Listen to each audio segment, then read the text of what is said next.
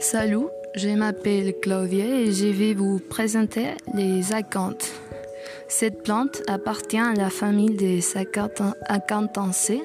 Son nom vient du grec acanthe qui signifie épi comme la forme de ce fleur, d'où son nom populaire oreille géante.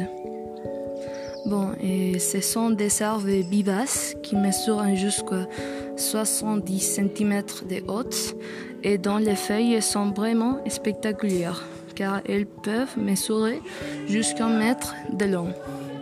Ceux-ci sont deux couleurs vert fonce, foncé, de forme ovale et en une extrémité pointue. Leurs fleurs semblent réparties en, en inflorescence. Une grappe atteignant des mètres de haute et sont de couleurs variées.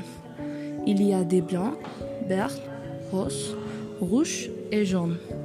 Ces fleurs fleurissant pendant l'été, coïncidant souvent, souvent avec les jours les plus chauds. La cante est très facile à cultiver. Il est très reconnaissant et résistant. Avec un minimum de soins, nous obtiendrons un ou plusieurs spécimens qui grandiront en bonne santé et forte. Il est important de les placer dans des zones lumineuses, mais ne les donner pas de lumière directement.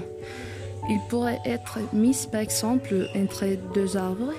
Il aura de l'ombre, mais ce ne sera pas complètement sombre. Il est capable aussi de résister à des, à des températures de moins 7 degrés.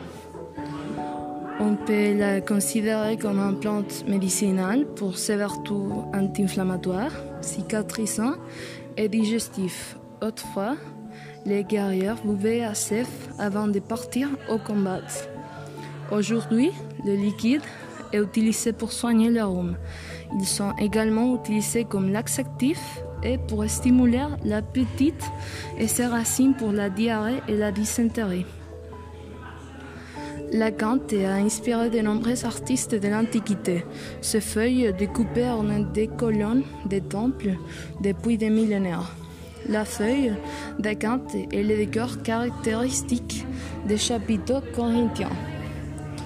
Viera et Clavijo, appelant cette plante gigante, gigante dans le dictionnaire d'histoire naturelle, et fait référence à ses vertus anti-inflammatoires, médicinales.